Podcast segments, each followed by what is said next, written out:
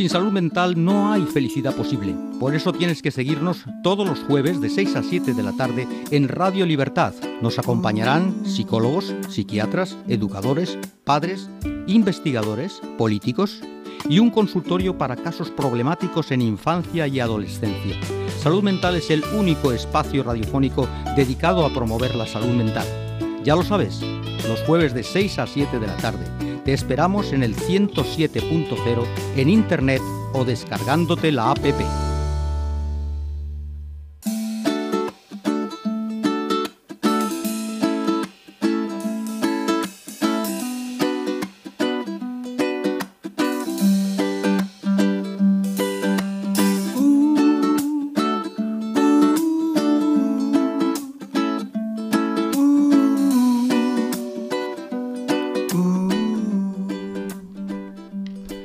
Buenas tardes, queridos amigos de Radio Libertad. Esto es Salud Mental. Una semana más. Ya saben, estamos con ustedes los jueves de 6 a 7 de la tarde para tratar de diagnósticos, de tratamientos, de trastornos mentales, de enfermedad mental y por supuesto contamos con testimonios de pacientes, de afectados por la enfermedad mental, de sus cuidadores. Desde el periodismo, desde la máxima objetividad posible, queremos contribuir a mejorar la atención a la salud mental en España humildemente, pero seremos una gota malaya para difundir la realidad de la salud mental en nuestro país. Soy Ricardo Martín, feliz de reencontrarles y dispuesto, junto al gran técnico Víctor San José, a contarles hoy, con una magnífica presencia de varios invitados que nos honran aquí en, Radio Libertad. Gracias a todos ustedes. Eh, les vamos a servir un programa que contará con con grandes invitados del primer nivel. Más preámbulos, comenzamos.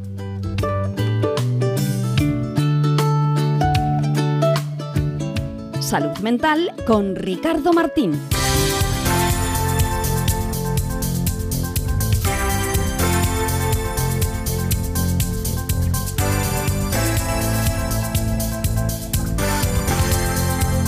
La actualidad de la salud mental con Patricia Matei.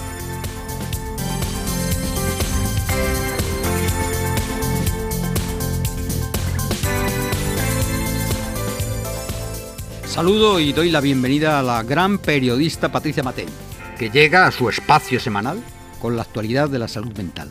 Patricia es un referente del periodismo de salud, periodista a la que podemos seguir en medios escritos y una buscadora incansable de temas de la máxima actualidad que nos cuenta con su sabiduría periodística en este espacio de Radio Libertad, Salud Mental. Bienvenida Patricia Matei.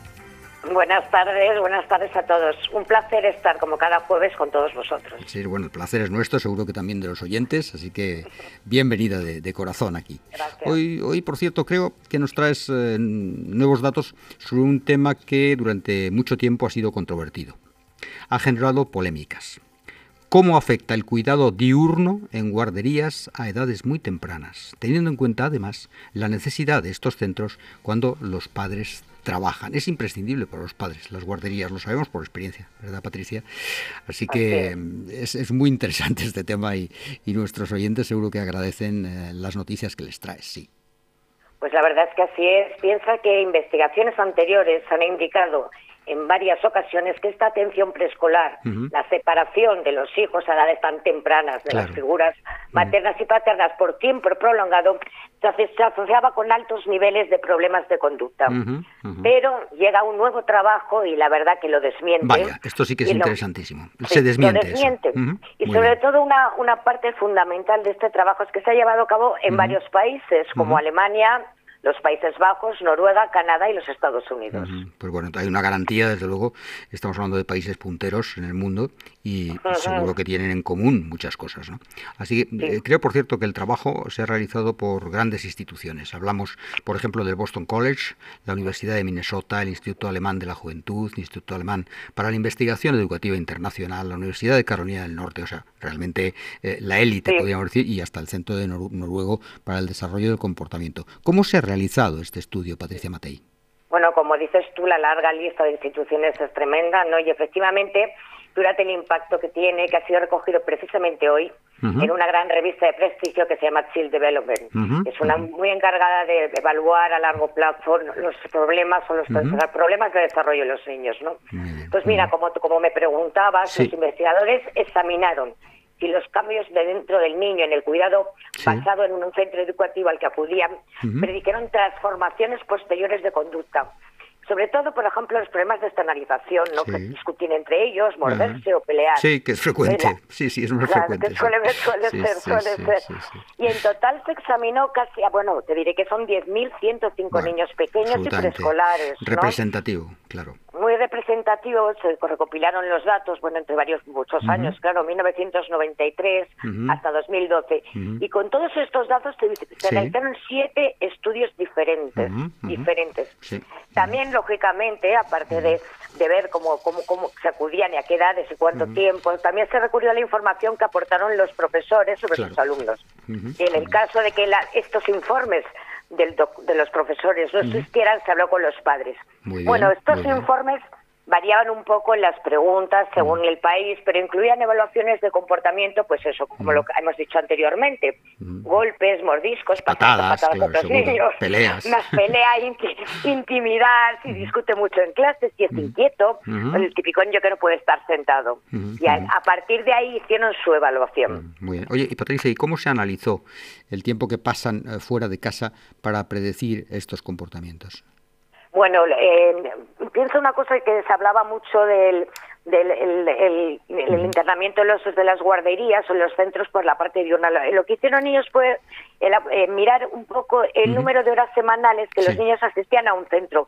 En esas horas semanales se, excluyeron cualquier otro tipo de cuidado. Si estaban en casa con un papá o con una mamá o con un cuidador o un pariente en cada momento. O sea que solamente se midieron las horas semanales que acudían a la guardería. Entiendo. Entonces, fue ahí cuando a, través de las pruebas estadísticas los investigadores no encontraron ninguna evidencia de que el tiempo extenso del cuidado de niños en estas guarderías causas problemas de comportamiento en ellos, pero tampoco relacionado con otros factores que también pueden influir en ese comportamiento, como los ingresos familiares, la educación que, te, reciben de los padres, y a pesar de toda esta variación socioeconómica que ya has visto que es una muestra muy grande de varios países, en los siete estudios no se encontró tampoco evidencias que relacionaran el ingreso en guardería precoz con comportamientos de este tipo en los niños. Pues es una, realmente nos has traído una gran noticia, yo creo lo contemplo así, ¿no? Es muy buena noticia y, lo estás, y has, buscado y has encontrado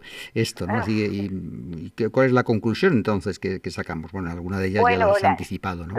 sí, la buena, la, buena noticia es que los papis pueden estar tranquilos en trabajar, porque se ha hablado, la verdad, a lo largo de, a lo largo de las últimas dos décadas, mucho, mucho de este tema, pero los autores también manifiestan que es necesario investigar más a fondo si estos resultados podrían generalizarse a los niños que viven en otros contextos sociopolíticos ah, diferentes a los países de ingresos altos, como, como sucede con Alemania o los países de Estados Unidos que hemos evaluado, ¿no? Sí, dime, dime. Dime, digo que en otros países a lo mejor no es lo mismo, claro, hablamos del primer, hablamos del primer mundo, hasta aquí hemos hablado del primer mundo. Es, lo, pero ellos, claro, ellos defienden además que esta investigación debe continuar porque que hay que garantizar, ¿no? Eh, el cuidado de los niños y el bienestar de las familias y, que, y, que, debe ser una prioridad internacional, no solo de los países socioeconómicamente perdón, elevados. Sí, sí. Eh, sí, Patricia, yo creo que la, el reto para estos investigadores o otros que estén en lo mismo, el reto naturalmente es, ver qué pasa fuera de estas sociedades, eh, digamos, satisfechas, porque la verdad, todos los países que se han narrado, pues son sociedades satisfechas. Pero para estas sociedades satisfechas, entre las cuales se cuenta España, no cabe ninguna duda, pues es una noticia innovadora y es una noticia verdaderamente casi diario sorprendente, ¿no? Porque cuántas veces en, nuestros casos, mi caso desde luego, pues mm, sí, el niño iba a la guardería, pero siempre te quedaba un poco... Eh, eso es, sí, eso es, y tal, y no estaría mejor el niño con nosotros, y en casa, los abuelos, toda esta cosa. Bueno, pues esto está claro que desmiente y que, y que es muy saludable, es muy pues saludable el empleo de las... Eh, eh, muy saludable, aparte de que la conciliación eh, se facilita de esta manera, pero además es que el niño está bien, que esto para los padres es la clave. Pues mm, Efectivamente. muchísimas gracias, Patricia Matei, nuestra periodista de referencia, nuestra periodista de cabecera. Muchas gracias por indagar, investigar y escudriñar la actualidad en todos los medios de comunicación. Muchas gracias. Hasta dentro de siete días, Patricia. De acuerdo. Buenas tardes. Adiós.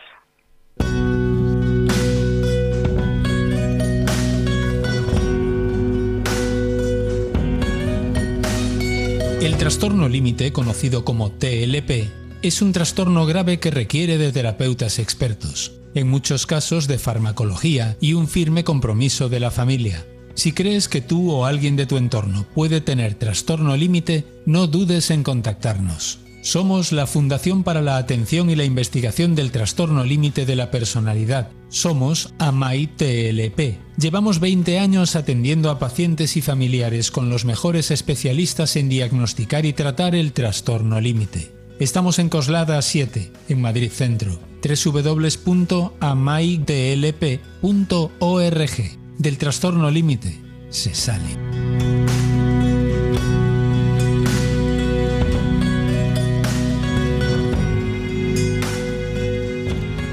Recibimos ahora en vivo y en directo al director corporativo de personas de Domus B, eh, la empresa líder española en residencias, atención a mayores, más cosas. Pero muchas gracias eh, por su presencia y su generosidad. Eh, don Antonio Martínez, director corporativo de personas de Domus B, ha venido al estudio. Esto ya saben nuestros oyentes que halagamos y elogiamos y agradecemos sobre todo eh, a las personas que se pasen por estos estudios eh, de Radio Libertad y tener la oportunidad de mirarles a la cara y mirarnos los ojos, que hay eh, muchos gestos y muchas muecas que son muy significativas y a veces pues el teléfono que es tan interesante para nosotros periodistas es fundamental, pero desde luego la presencia es insustituible. Así que eh, buenas tardes, muchas gracias, don Antonio Martínez.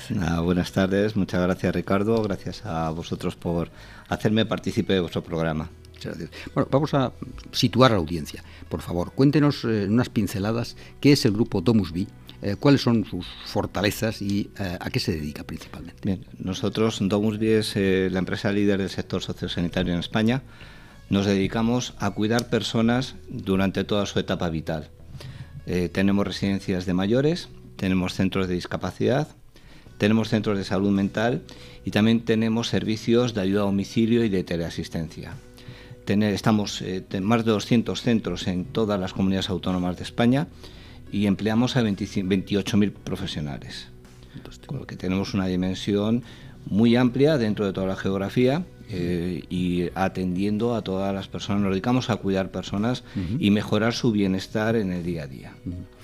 Sí, de salud mental eh, tenemos noticia de Musby a través de Mentalia, hasta aquí su director general, y, realmente pues mm, sabemos que es una de las eh, fortalezas y una de las patas, podríamos decir, eh, empresariales importantes de Domusby, que es líder indiscutible en este sector sociosanitario que abarca unas cuantas cosas, el cuidado de las personas, aunque fundamentalmente es conocida por, en España desde luego, fuera, fuera también porque una multinacional, pero es conocida por la atención a mayores, básicamente. Pero evidentemente estamos hablando de, que en cualquier etapa de la vida puede haber centros, puede haber atención, sobre todo la atención domiciliaria, que cada día es más requerida, porque lógicamente las personas lo que queremos es que, si es posible, nos atiendan sin salir de nuestro entorno. ¿no? Así es, esa es una de las tendencias, la atención en, domicilio, y en ese sentido tenemos muchísima colaboración con todas lo que son autonomías y ayuntamientos y asimismo luego también como una parte también que complementa lo que es eh, nuestros centros, que son los que damos un servicio integral, mm. fundamentalmente a personas que necesitan una atención mayor, porque en el ciclo vital eh, las personas pasamos por distintas necesidades y intentamos acompañar en todas estas fases. Eh, ¿A partir de qué edad, Antonio? Pues tenemos de todo. Tenemos centro de discapacidad de salud mental, que tenemos infanto-juvenil, infanto -juvenil, eh, hasta, hasta personas Con, con, este tipo de problemática. Con, con demencia, con, ya enfermedades neurodegenerativas. Exacto, y luego en los centros de mayores lo que sí que tenemos es un colectivo importante con un, deterioro cognitivo en distintas facetas. ¿no? Sí, sí, tan importante atenderles bien. ¿no? no hace mucho se ha conmemorado en todo el mundo el Día Mundial del Cuidador. Eh, para nosotros en salud mental eh, el cuidador es un factor esencial en la recuperación de los enfermos mentales. Por eso aquí damos una importancia extraordinaria a, lo que son los cuidados. Y de ahí que estábamos tan interesados de tenerle, eh, don Antonio, para que nos, contara este problema que aquí hemos abordado y que lo conocemos muy bien, que es la, la falta de cuidadores, la falta de profesionales eh, en, las plantillas en general de, las compañías. ¿no? Y esto es una, carencia realmente muy, muy preocupante. Em, ¿Cuáles son en este caso los ejes estratégicos de Domusby para, para atraer talento y contratar a más personas? Porque supongo que Domusby tiene estas eh, también, digamos, carencias que no son responsabilidad de Domusby, sino probablemente de la sociedad o de la evolución de la sociedad española en este caso. Efectivamente es así, no nos encontramos con un problema específico ni de compañía como Domusby, ni de sector como sociosanitario. Lo estamos viendo estos días en la calle, en las noticias, la ausencia de profesionales sanitarios que tenemos como sociedad. Y es un problema de envergadura nacional y debería ser considerado como un, problema importantísimo, porque la salud de todos, directamente lo que es la parte sanitaria, como la atención a las personas que cuidamos en la parte sociosanitaria, pues tenemos una ausencia muy importante de profesionales, de médicos, de enfermeras, de fisioterapeutas y otro tipo eh, de colectivos sanitarios que efectivamente son clave para poder atender primero a nivel de salud y luego a nivel de cuidados todos los servicios que necesitamos. ¿Y hay alternativa? ¿Hay alguna alternativa a esta, a esta carencia? Porque mm, es, evidente y se lee también estos días, o se escucha en los medios de comunicación, que mm, tardará supuestamente de que se ponga en marcha algún tipo de medida nacional, eh, agresiva en el sentido más positivo, pero que tardará tiempo realmente en, llegar y permear y, y capilarizar la sociedad. Tardará tiempo. Entonces, hasta entonces, ¿qué hacemos, don Antonio? Pues aquí efectivamente a medio plazo tenemos un, problema porque es verdad que tenemos que potenciar las plazas universitarias, tanto en las facultades de medicina como en, las facultades de, enfermería, eh, en aquellas profesiones en las que efectivamente se necesita el profesional sanitario. Pero la formación, eh, aún ampliando, estaríamos hablando eh, de cuatro años en el caso de enfermería y bastantes más años en el caso de medicina. Entonces, en el medio plazo, corto medio plazo, pues tendríamos una dificultad. Aquí tenemos, un, yo pensamos, una alternativa que es a lo que intentamos potenciar nosotros es la retención de las personas que están en, la, en, en Domusby. para eso tenemos muchas herramientas que tenemos en marcha para precisamente fidelizar a las personas que tienen que cuidar de, de, nuestros, de nuestros usuarios o de nuestros residentes. Entre ellas tenemos pues un plan de formación muy completo eh, el año 2021 dimos 190.000 horas de formación a 37.000 trabajadores, somos 28.000, pero algunos de ellos pudieron repetir, en más de 2.300 cursos que tenemos internamente homologados dentro de la cifra impresionante. Es que es indispensable, porque tenemos que seguir permanentemente También el reciclaje, supongo, ¿no, Antonio? Hay reciclaje, es imprescindible, porque salen nuevas técnicas eh, y como no se van a conocer. Exacto. Domusby es una de las empresas que tenemos unos protocolos de atención a todas nuestras divisiones, residencias de mayores, discapacidad, salud mental, tremendamente estudiados, tremendamente protocolizados. Sabemos lo que tenemos que hacer en cada momento. Y permanentemente estamos con innovación tecnológica para dar un mejor servicio, una mejor atención a quienes realmente necesitan ese cuidado.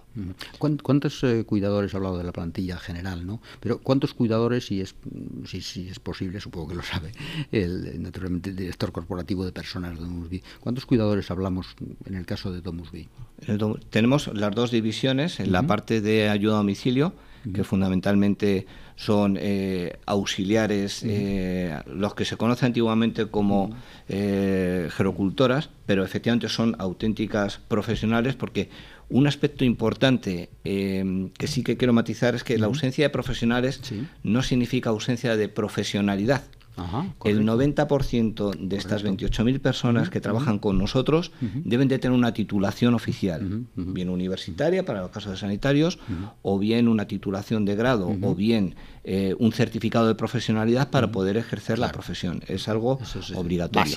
Lo que tenemos es ausencia de personas en un mercado que efectivamente da total empleabilidad a la, finalización de cualquier acción formativa que acredite estos, estos títulos. Lo que sucede es que serán muy especializados y esto sí puede ser un problema. ¿no?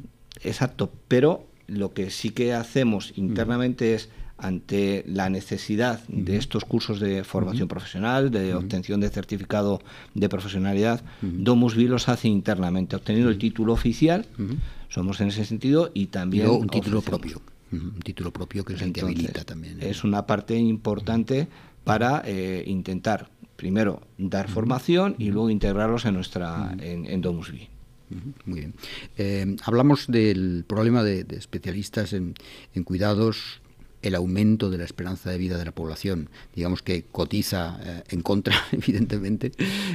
hablamos de la cronicidad de las, de las enfermedades, la dependencia, y hablábamos de todos estos fenómenos que por una parte son positivísimos, porque hablamos de la esperanza de vida de los españoles, que es muy buena, pero también naturalmente eh, vienen estos problemas agregados, pero que son consustanciales a, la edad y a la evolución. Entonces, ante estos, eh, estos problemas, mm, la falta de especialistas, supongo que en este tipo de, personas, en este tipo de patologías no son, cronicidad, etcétera, sí que es verdad que habrá más ausencia todavía de especialistas, porque ahí sí que hablamos de, unos especialistas muy especialistas. Efectivamente, nos encontramos ante uno de los grandes retos como país, que es el reto demográfico. En la actualidad eh, tenemos estimaciones de lo que va a suceder en 2033, en el que más de 12 millones de personas van a tener más de 64, más de 64 años y en el 2050 una tercera parte de la población española va a tener más de esa edad. Por lo tanto, estamos ante un reto importantísimo que tenemos que empezar a prepararnos ahora. 2033, aunque parezca que estamos a no, está, relativamente cerca.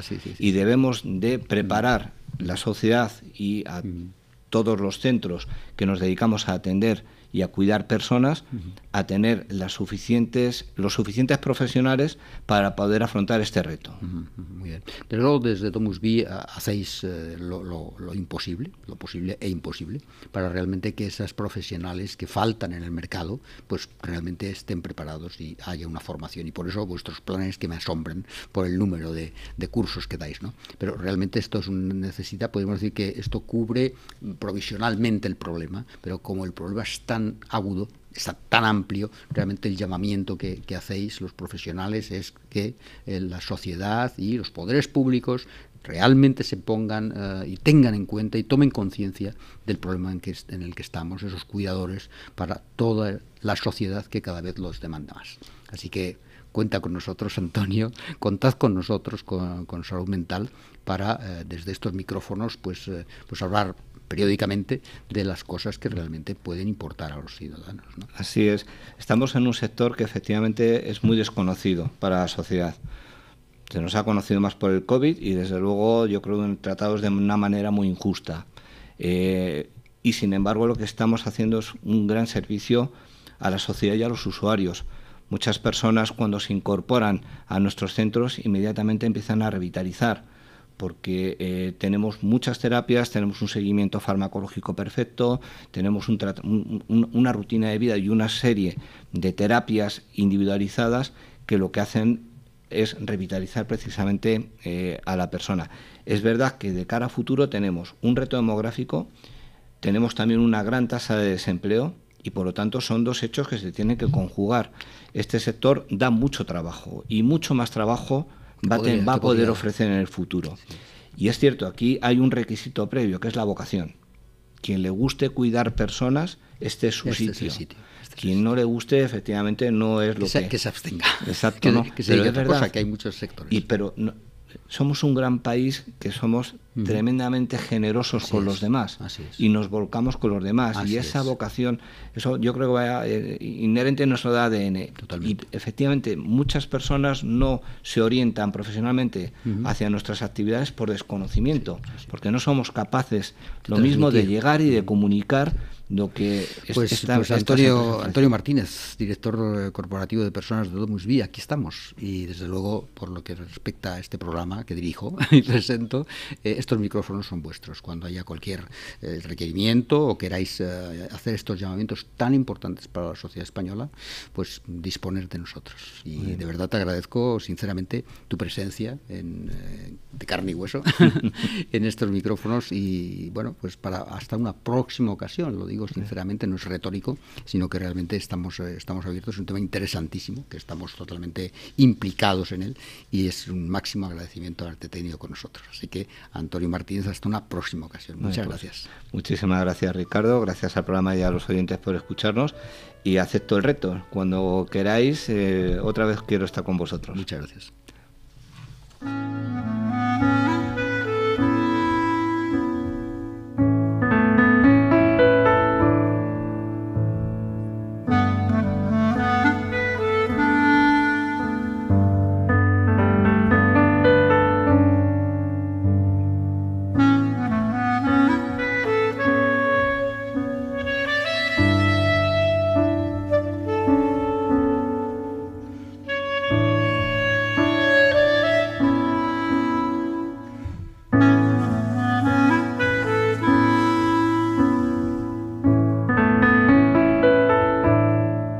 Salud Mental con Ricardo Martín.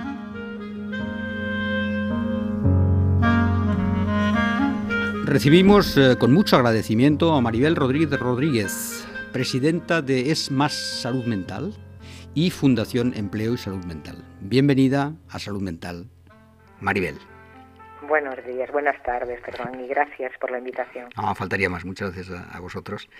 Mm, si sigues nuestro espacio, pues, mm, bueno, puedo tutearte, ¿verdad? Sí. Sí, por supuesto. muchas gracias, Maribel, gracias. Sabrás nuestro interés por la empleabilidad y la salud mental. De ahí eh, la importancia para nosotros del trabajo que desarrolláis en Es Más Salud Mental. Y mm, para empezar, pues nos gustaría que nos hablaras de vuestros objetivos.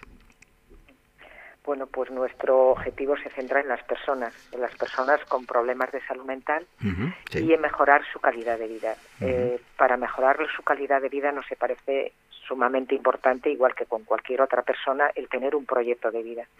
tener un proyecto de vida supone, pues, eso, tener eh, una formación, tener unos intereses y tener unas oportunidades laborales, porque si solo nos quedamos en la parte de recuperación y rehabilitación que es necesaria, pero la persona tiene que ir un poco más allá, ¿no? Es decir, mm. todo esto lo hago por y para, ¿para qué, no? Para seguir con mi proyecto de vida o reconstruir mi proyecto de vida, porque a veces puede ser el mismo que teníamos o hay que reconstruirlo y adaptarlo a nuestras nuevas circunstancias, ¿no?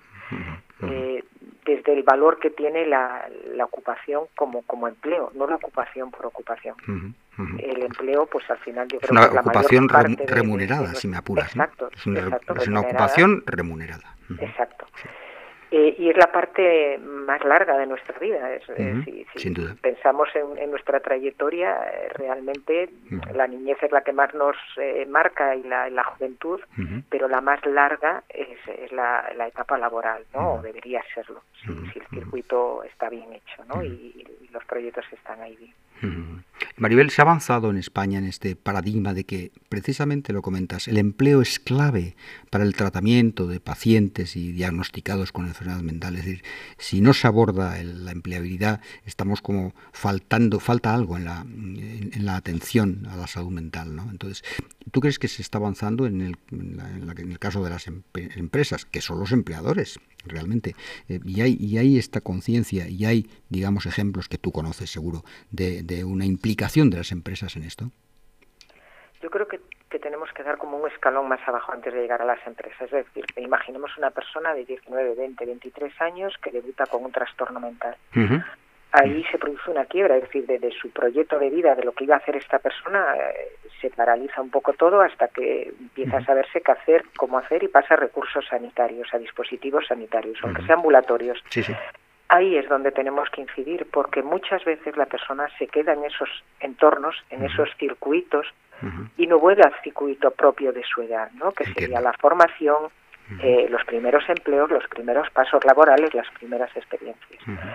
Y yo eh, a veces eh, pienso, si ahora todas las empresas contrataran el 2% de personas con discapacidad, que es lo que deben tener las plantillas de más de 50, las empresas de más de 50 trabajadores, ¿tendríamos tantas personas preparadas para trabajar? Qué buena pregunta. Tendríamos personas no solo preparadas, sino apoyadas para que puedan eh, llegar a ese empleo, porque la persona puede estar preparada, pero que no la animemos o no le demos los apoyos que precisa para llegar a ese empleo. Correcto, Eso es solo en empleo ordinario.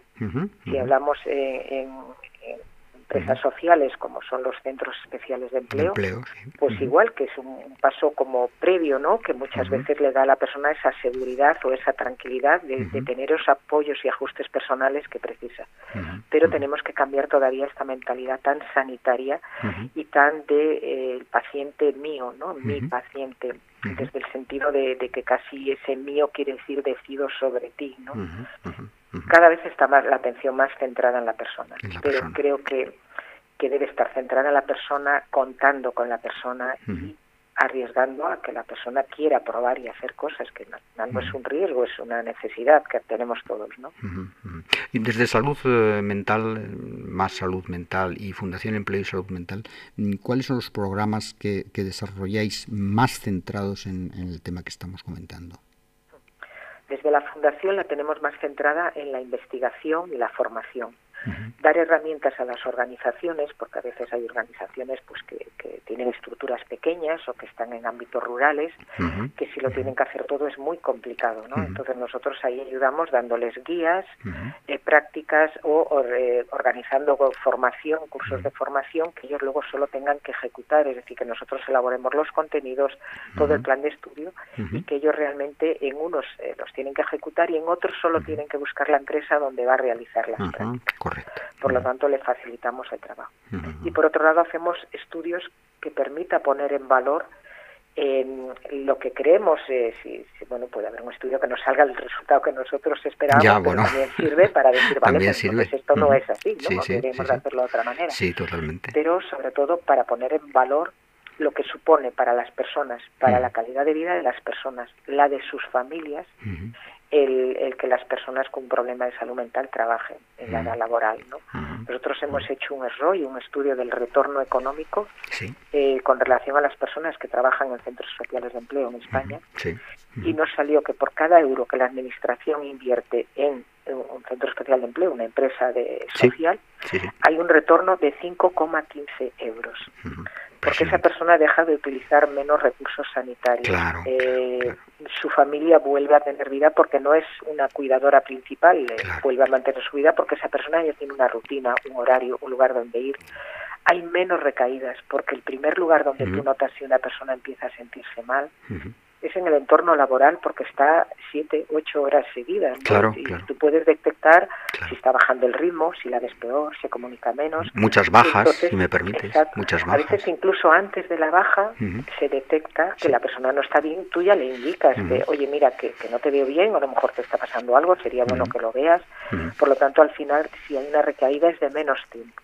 Eh, sí, económicamente es viable, es, conveniente, incluso desde el punto de vista más allá de lo humanitario, podríamos decir, desde el punto de vista económico es, muy claro que es muy rentable. Y esos trabajadores, además, tú lo sabes, tienen unas características especialísimas. Es decir, su dedicación, cuando ellos están encarrilados, su dedicación es extraordinaria, su valía es formidable. Entonces hablamos todo el mundo tiene capacidades, pero parece que estas personas de salud mental afectados por trastornos mentales, cuando se les da la oportunidad, son extraordinarios. Es tu experiencia, supongo, ¿no? Mi experiencia es, total a ese nivel. Eh, hacen, eh, cohesionan los equipos, es decir, eh, esa parte que a lo mejor a veces dentro de un equipo puede haber de que algún profesional pues es como más ambicioso de trepar, de conseguir cosas y eso equivale que a lo mejor perjudica a otros, esa parte que, que que, puede surgir en una plantilla con bastantes trabajadores es muy difícil eh, que surjan personas con problemas de salud mental, porque se centran más en lo que tienen que hacer, y se centran más en ser capaces de, hacer ese esfuerzo para que no se les quede nada atrás y para seguir el ritmo que tienen que seguir. ¿no? Podríamos decir... otra parte la dejan como aparcada, o sea, no, no, no surge. Sí, sí. Podríamos decir, Maribel, en lenguaje muy común, que se centran más, que están más concentrados en lo que hacen. Ese es el tema. Están menos dispersos, podríamos decir. Claro, tienen que hacer un mayor esfuerzo que a lo mejor una persona eh, sin esta discapacidad, pero eso también hace que, ignoren otras cosas, otros estímulos o otras ambiciones que les pueden apartar del objetivo, ¿no? Que es hacer bien mi trabajo. Para ello, claro, es, es, también muy importante darles herramientas. Es decir, las funciones tienen que estar muy claras, eh, los procesos tienen que estar muy claros, porque eso le facilita la vida a cualquier persona. Por lo tanto, a ellos también, ¿no? Saber de quién dependo, quién me tiene que decir algo, cuándo me lo tiene que decir, eh, dónde está mi horario, mi turno, mis Cuanto más clarificado el trabajo, mucho mejor. En general, yo creo que para todos es bueno. O sea, cuando surgen problemas es cuando tú no tienes claras las funciones, cuando eh, todo el mundo te manda, eh, ahí empieza el, malestar laboral, ¿no? Pero cuando todo eso está claro, el, el, trabajo fluye, ¿no? Eh, la persona además va cogiendo ritmo, es, es muy bonito ver cómo, cómo en poco tiempo ese ritmo no solo le afecta al trabajo, en mejorar en el trabajo, sino en su vida cotidiana. En su vida cotidiana. Sí, tiene más autoestima. un motivo para levantarme. Más autoestima, eh, más. Claro, ah, eh, no, no soy, no percibo una pensión que me dan y cuando quiera me la puedo quitar, no me gano mi salario. Puedo tener un ocio, porque ya el salario me permite tener un ocio, vestir de otra manera. Y luego es una muy buena forma natural de participación social. Es decir, si nosotros pensamos con quién nos relacionamos, con quién nos tomamos algo, un momento, pues muchas veces son compañeros de trabajo, es compañeros de trabajo, es decir, que el mundo laboral nos relaciona con otras personas. Absolutamente, absolutamente. Es una socialización clarísima y el, mundo del trabajo es, una forma natural, no forzada, eh, empresarios que pasan por aquí, por salud mental, eh, comentan que ellos eh, están muy concienciados realmente con el tema de la salud mental. Yo creo que España, todos los españoles y todos los sectores lo están y los empresarios lo están, pero comentan esto que tú has relatado también, que es bueno, pero es que las personas que vienen no, no siempre están preparadas. hay, hay un escalón previo que nos gustaría, dicen los empresarios, que alguien ¿no? así entre comillas, que alguien se ocupara de eso, porque nosotros no, podemos, no podemos ser, bastante hacemos digamos en términos de empleabilidad mm, y estamos dispuestos. Pero claro mm, alguien tiene que tutelar a esas personas alguien tiene que servir digamos de, mm, cuidador en estos casos y realmente que cuando llegan al puesto de trabajo pues estén en unas condiciones digamos eh, saludables podríamos decir de y, preparadas en ese tema en ese aspecto no eh, mentalmente preparadas y, dispuestas para el trabajo. Ese escalón anterior al empleo es al que tú te refieres verdad y en el que vosotros trabajáis Claro, que, que no es un escalón anterior al empleo porque es empleo, es decir, las empresas sociales, los centros especiales de empleo damos empleo, es decir, las personas tienen un contrato laboral, siguen un convenio, tienen unas funciones. Lo que tienen son más apoyos. Realmente la diferencia entre una empresa ordinaria y una empresa social o centro especial de empleo es que primero nosotros como mínimo el 70% de la plantilla tiene discapacidad y segundo es que tenemos una figura que es la unidad de apoyo y ajuste personal, en la que tenemos profesionales que adaptan el puesto a la persona y le dan las herramientas a la persona para el puesto. Y eso es sumamente importante. Eso se puede trasladar a la empresa ordinaria en el empleo con apoyo.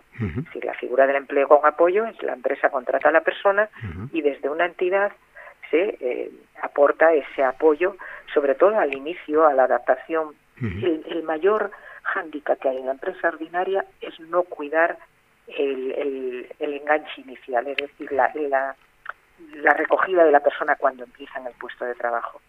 Porque a veces la, va todo muy rápido, excesivamente rápido, entonces llega, no, tienes que estar aquí, pum, pum, ahí tienes el uniforme, este, pum. Claro, claro. Esa persona en un momento está en un entorno diferente, eh, no sabe bien a quién tiene que dirigirse si algo no lo ha entendido y ahí ya empieza el, primer caos, ¿no? Entonces, dedicar un poquito de tiempo a la acogida, de cualquier persona. ¿eh? Yo, estoy pensando en personas con discapacidad, pero con trastorno mental, pero me imagino yo llegando a una empresa, a una macroempresa y que me dejen ahí tirada, pum, y, bueno, tendré otras herramientas y me defenderé, pero probablemente pasaría un ratito difícil, ¿no? En todos los sectores. Cuidar esa acogida es, sumamente importante, porque la persona ya empieza con seguridad, con tranquilidad, ¿no? En todos los sectores, eh, digamos, que tienen esa empleabilidad, o hay algunos eh, sectores que tú de tu experiencia eh, de la Fundación Empleo y Salud Mental, son más proclives para la acogida de, personas con trastorno mental?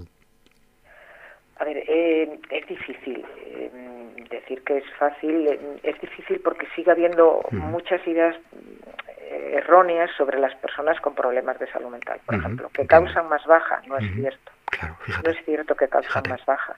Eh, yo apoyo un hotel que se gestiona aquí en Guadalajara, que el 90% de la plantilla tiene trastorno mental grave. Eh, cuando comenzó la pandemia se hizo un ERTE del 50% de la plantilla y a los 20 días hubo que incorporarles porque estaban mejor trabajando que en casa. Atendieron a personas de calle, atendieron a personas con COVID, que había que ponerse un EPI y subirles la comida a las habitaciones. Caramba. Eh, el nivel de bajas es pero bajísimo, es más... Eh, suelen pedirle el alta eh, a su propio médico porque llega un momento que ya en casa se sienten mal, ¿no? A veces momentáneamente, pues tres, cuatro días y vuelven. El próximo, el propio médico ya ha visto que cuando se incorpora pronto funciona mejor que cuando la baja es larga y, están llevando un hotel abierto al público, por supuesto, con su restaurante y todo. que, que, es importante tener esa eh, esa y romper esas ideas establecidas porque luego cada son, son, estigmas son estigmas Maribel son estigmas. Lo importante es la formación. La persona tiene que estar formada porque si yo no sé lo que tengo que hacer se me va a dar mal. Entonces si yo voy a ser camarero a mí me tienen que formar como camarero yo tengo que hacer algo para ser camarero. No, no puedo llegar ahí un día que me planteen una bandeja a la mano y que sepa hacer ¿no? entonces es muy importante la formación es muy importante la acogida y después saber si hay algún cambio, quién me lo comunica, quién me lo dice y cómo funciona. Y después es hacer, hacer, hacer, es decir, trabajar hasta que tú vas cogiendo unas rutinas y una seguridad en ti mismo, ¿no? Y olvidarte de diagnósticos. Hago una entrevista, entrevisto a esta persona, me gusta, no me gusta, pero por las competencias, por el trabajo que yo tengo que hacer, su experiencia y lo que a mí en la entrevista me, demuestra, ¿no? O en la prueba que le hago. Magnífico, magnífico. Maribel, eh, yo me, queda corta esta entrevista. Creo que tenemos que profundizar más, eh, hablar de, estos temas, porque realmente es para, tú lo has dicho muy bien, para abordar. Eh, la mejora en el trastorno mental, el, ámbito del empleo es clave, ¿no? Em, y realmente, pues en España estamos de alguna manera eh, empezando, aunque por supuesto el caso de, de ESMAS Salud Mental y Fundación Empleo y Salud es, Mental es muy conocida, sois una institución muy conocida y reconocida de hace muchos años, pero realmente digamos que eh, como hay una explosión, afortunadamente, de, conocimiento de la salud mental, pues hay una gran demanda de información, eso te lo digo, y aquí lo vivimos todos los días, una demanda enorme de información. Y por qué tal y por qué y no hay algo para aquí y no hay algo, o sea, realmente eh, esta demanda informativa que tratamos de cubrir desde aquí, pues mm, recurriremos a ti, Maribel Rodríguez Rodríguez, para que ah, nos hables esto así una especie de preámbulo y, si te parece, pues centramos un poco más las cosas en el futuro y nos, y nos hablas de casos concretos y nos hablas de sectores y mm, podemos eh, profundizar mucho en, lo que es eh, la, empleabilidad y, el, y la salud. porque ahora mismo nosotros apostamos, por ejemplo, por la innovación y la sostenibilidad. No es solo dar empleo, sino dar un empleo que además ayude al medio ambiente, a la sociedad, al cambio, ¿no? Y que sea un empleo de, calidad. Entonces, bueno, tenemos una apuesta a través de sinergia súper importante de contratar a empresas con centros especiales de empleo para que hagan ahí esa colaboración ¿no? entre ambas. Muy bien. Pues quedamos pendientes entonces, ¿te parece? Para hablar de, de este aspecto importantísimo, innovación, eh, sostenibilidad, que, es un asunto que está ya también en la sociedad claramente eh, comprado, podríamos decir entre comillas, por la sociedad española y es, es, importantísimo. Así que, eh, si te parece, pues contactamos, pasaros unos días y, y, de nuevo estás en nuestros micrófonos. Muchísimas gracias Maribel Rodríguez Rodríguez, presidenta de ESMAS Salud Mental y Fundación Empleo y Salud Mental. Y hasta una próxima ocasión. Muchas gracias por tu presencia. Gracias, gracias, gracias a vosotros.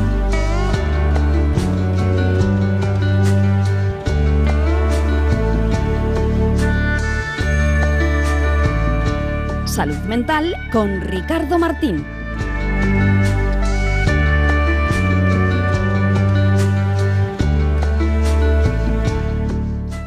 Recibimos en Salud Mental a un auténtico prescriptor en felicidad. Sí, han oído bien. Tenemos al otro lado del hilo telefónico al creador del concepto Felicacia. Felicacia. Recibimos a un auténtico apasionado, como nosotros, de y por la felicidad. Buenas tardes, Juan Carlos Maestro, y muchas gracias por estar en Salud Mental. Pues Ricardo, muchísimas tardes, eh, buenas tardes y nada, el agradecido soy yo por haberme invitado y haber considerado que pueda aportar algo en tu fantástico programa. Y nada, una alegría para mí estar aquí contigo y con tus oyentes. Muchas gracias. Bueno, precisamente el lema de, nuestro programa es sin salud mental no hay felicidad posible, así que aquí está nuestro link, aquí está nuestra unión. Y, por eso me parece tan interesante y enseguida eh, que, conocí tus, eh, tus actividades, tu libro, pues dije, caramba, hay que, hay que llamar a Juan Carlos Maestro y que, nos cuente un poco sobre eh, la felicidad. ¿no? Eh, ¿Qué significa este concepto eh, que has acuñado de felicacia?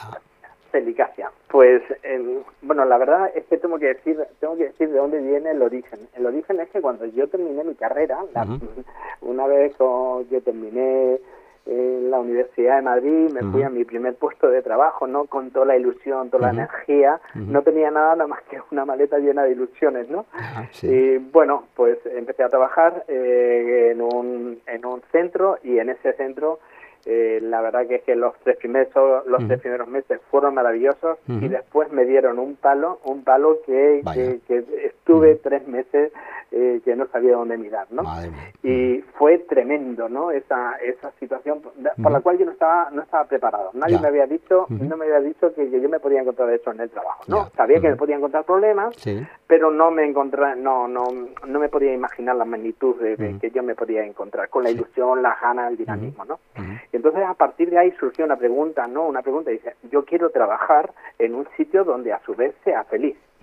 y, y, en ese momento reconozco que yo no estaba preparado ni mucho menos, pero ha sido como, como eh, esa pregunta la que ha canalizado mi brújula en el resto de los años y siempre he buscado sitios donde realmente pudiera estar ser feliz. La historia ha venido ha venido posteriormente cuando he hecho me he formado a nivel un poco más empresarial con un máster, ahí descubrí el área de los recursos humanos y bueno, pues ahí empecé a manejar eh, situaciones en las cuales ya me sentía un poco cómodo y bueno, eh, me di cuenta de que a raíz de eso empecé a dar formación, escribí un libro que se llama Regálate felicidad y otro que se llama se llama Regálate Liderazgo, y de la fusión de esos dos conceptos, de Regálate Felicidad y Regálate eh, Liderazgo, eh, surgió el concepto de Felicacia, que viene a ser, un poco por, simplificarlo, y su nombre lo indica, la felicidad más la eficacia. Ajá, fantástico. Precisamente el entorno laboral es un foco de conflictos mentales. Aquí lo hemos comentado muchas veces y vienen aquí psicólogos, psiquiatras que subrayan esto. El entorno laboral es un foco de conflictos mentales. Es así. Estrés, presión por todas partes, eh, más que a la felicidad, puede inducir a la enfermedad de alguna manera. Entonces, a un experto en felicidad, ¿cómo podemos ser más felices en un entorno laboral generalmente hostil? Dicho queda que hay, por supuesto, lugares maravillosos donde la gente de recursos humanos, todas estas personas trabajan muy bien, los psicólogos sociales, los psicólogos de la empresa, pero sí que es verdad que hay eh, una posibilidad, una alta posibilidad de un entorno laboral hostil. Entonces, ¿cómo, cómo hacemos que ahí haya felicidad? Bueno, aquí hay, tengo que diferenciar, eh, diferenciar algunas cosas. Imagínate de que hablo desde el punto de vista del empleado. ¿vale? Eh, donde un empleado normal, es decir, con un cargo de responsabilidad medio y que tiene jefes responsables por encima, ¿no? Incluso pues trabajadores que sin ningún tipo de carga eh, un poco directiva y de responsabilidad, ¿no? Entonces, si esta persona, si la persona normal que estoy refiriendo no tiene una buena preparación emocional, lo más seguro es que sucumba ante el caos administrativo, en este caso el caos empresarial y se deja arrastrar por la depresión, la ansiedad, el estrés y esas cosas. Si esta persona, una persona, está bien preparada emocionalmente y sabe digerir y hace y maneja bien las circunstancias, aunque haya un caos en su organización, puede salir adelante sin eh, ningún tipo de problema. Esto me lo, me lo encuentro ahora mismo, acabo de dar un curso para una administración donde eh, realmente eh, hago un test de felicacia, que no es un test de felicidad, es un test que he hecho exclusivamente de felicacia para medir el nivel de felicacia que hay en la organización. Y me he encontrado algunas cosas curiosas. Por ejemplo, esta administración en concreto, y suelen ser en general, sobre todo pues, ayuntamientos y demás, tienen un nivel de bienestar relativamente alto. Entiendo, entiendo, está bien. Yo, yo, yo, eh, yo quiero diferenciar porque es que se mezclan los dos conceptos, bienestar y felicidad. Para mí hay una diferencia clara. el bienestar, el bienestar atenta a los aspectos tangibles. A los aspectos, a los aspectos tangibles. Y la felicidad afecta a los, a los aspectos intangibles. Magnífico. Bien. Magnífico. Pues en esta, en esta, en, en esta, en este test que he hecho, me he dado cuenta que el nivel de bienestar es muy alto, es decir, tienen un nivel de condiciones salarial, salariales más alto que en la media, eh, tiene un nivel de flexibilidad horaria mm, bastante grande, si un día tienes que entrar a las 10, lo pides y puedes entrar a las 10, aunque luego recuperes las horas, tienes tus días moscosos o de asuntos propios, tienes beneficios sociales, tienes una estabilidad laboral ah, ya para toda la vida, tienes un nivel de localización, oficinas, equipamiento, mmm, bueno, bastante aceptable. Entonces, quiere decir que el nivel de la nota del bienestar es bastante alta. Sin embargo, en el test ha salido que el nivel de eficacia es bastante bajo. Entiendo, entiendo. Eh, ¿Y, por qué? Porque la felicidad interviene en otros factores, eh, otros componentes emocionales, como es el liderazgo, como es el trabajo en equipo, como es la comunicación, como es el reconocimiento, es la cultura empresarial, son el desarrollo de las capacidades que, una persona tiene y eso pues si no se trabaja automáticamente hace que la gente se siente frustrada eh, que se siente pues como un cero a la izquierda en muchas ocasiones. Y bueno de ahí viene la frustración el estrés y, bueno pues los problemas eh, derivados de todo ello. Bueno para quien quienes quieran conocer seguro después de escucharte con Felicacia estarán deseando ampliar el conocimiento del concepto y de los contenidos del concepto, eh, les aconsejo que eh, adquieran tu libro Regálate Felicidad. el autor es Juan Carlos Maestro, que por cierto mm, creo que hay una formación que realizas en Madrid la próxima semana, ¿no? Sí, bueno, eh, ahora, es decir, en principio la felicacia nació como una idea romántica, una idea romántica, no, bueno, pues eh, una filosofía, ¿no?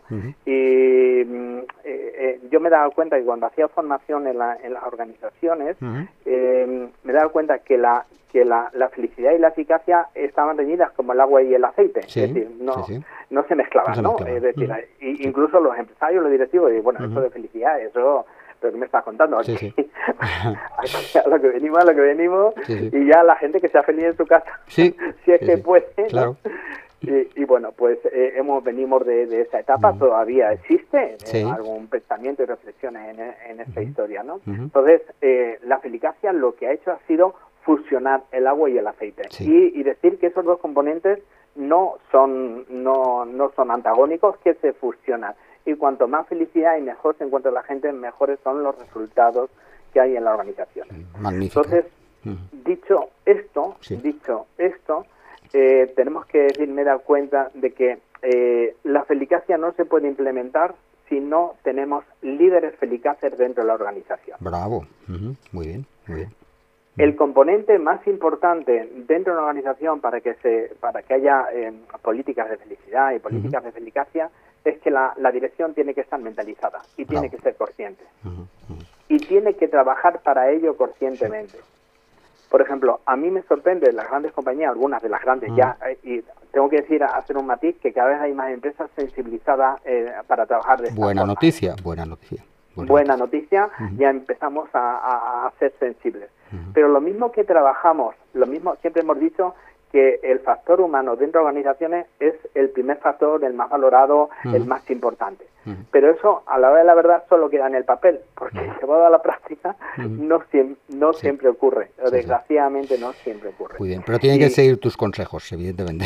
Juan Carlos Maestro, te, agradezco muchísimo tu, tu, desarrollo de Felicacia, pero sobre todo eh, aconsejemos a la audiencia que, que adquieran tus libros, que, tengan, digamos, ese, ese, interés. Yo desde luego lo he tenido y te agradezco muchísimo tu, tu, presencia, que nos hayas hablado de Felicacia, este libro Regálate Felicidad, totalmente aconsejable, tus, eh, tus charlas, tus formaciones. Eh, tenemos una gran persona, Juan Carlos Maestro, que nos trae felicidad y esto es eh, no, no, tiene precio. Así que te agradezco infinito el que hayas estado con nosotros. Eh, gracias por tu tiempo y por tu generosidad. Y hasta una próxima ocasión. Muchas gracias, Juan Carlos Maestro. Feliz solo, solo, solo un, sí, segundín. es que hay, hay una página que habla de felicacia para aquellos oyentes que quieran Seguro estar que los interesados.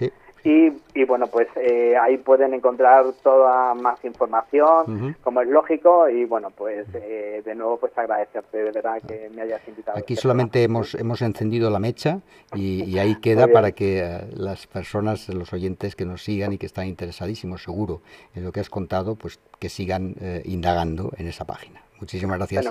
Una, hasta una próxima ocasión, Juan Carlos. Muchas gracias.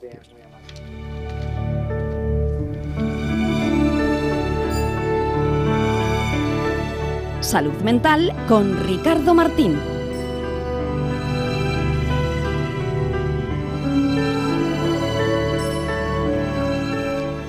Al otro lado del teléfono ya tenemos a nuestra psicóloga, psicoanalista de cabecera, Mariana Villalba Ortiz, que semana a semana analiza y aconseja con casos reales eh, toda una serie de, elementos eh, relacionados con los niños y los adolescentes. Es el consultorio para niños y adolescentes de Mariana Villalba Ortiz. Buenas tardes, Mariana. Hola, buenas tardes. ¿Cómo estás? Qué buena estar de vuelta por aquí. Sí, sí, pues nada, aquí estamos ya, pero vamos, finalizando el programa, porque es pues programa abundante. Pues mira, vamos directamente a leer eh, esta consulta. Eh, Josefina escribe desde Paraguay. Eh, estamos más internacionales cada día, ¿eh? Muchas gracias. a nuestra audiencia.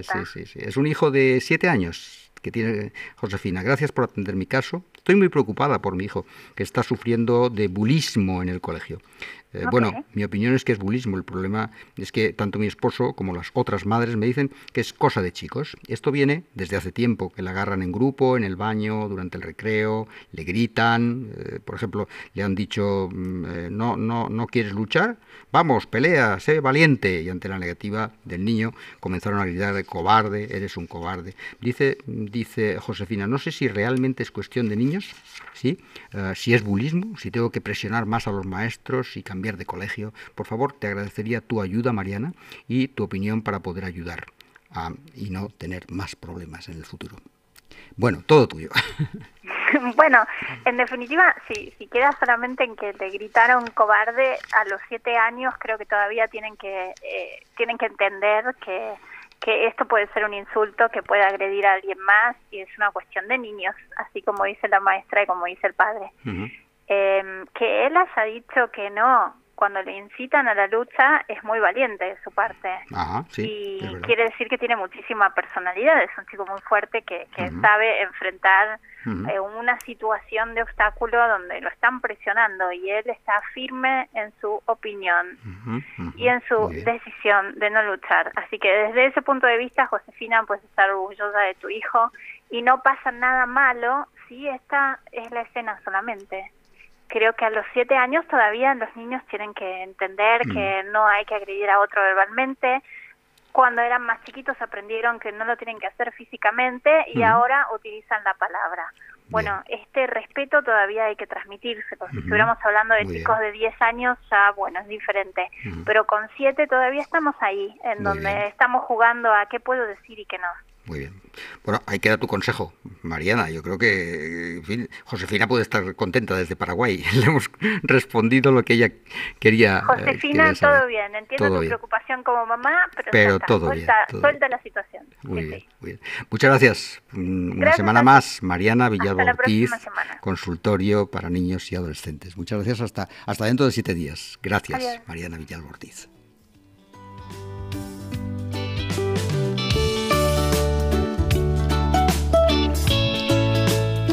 Hasta aquí el espacio número 18 de salud mental, el único espacio en prensa, radio, televisión, redes sociales dedicado monográficamente a la salud mental. Gracias por vuestra colaboración, gracias a todos vosotros, gracias a los grandes técnicos de Radio Libertad, gracias, gracias Víctor San José. Muchas gracias. Hasta dentro de siete días. Soy Ricardo Martín. Les agradezco siempre que estén con nosotros. Radio Libertad 107.0 de la FM. Gracias, traten de ser felices, cuídense y sonrían a la vida.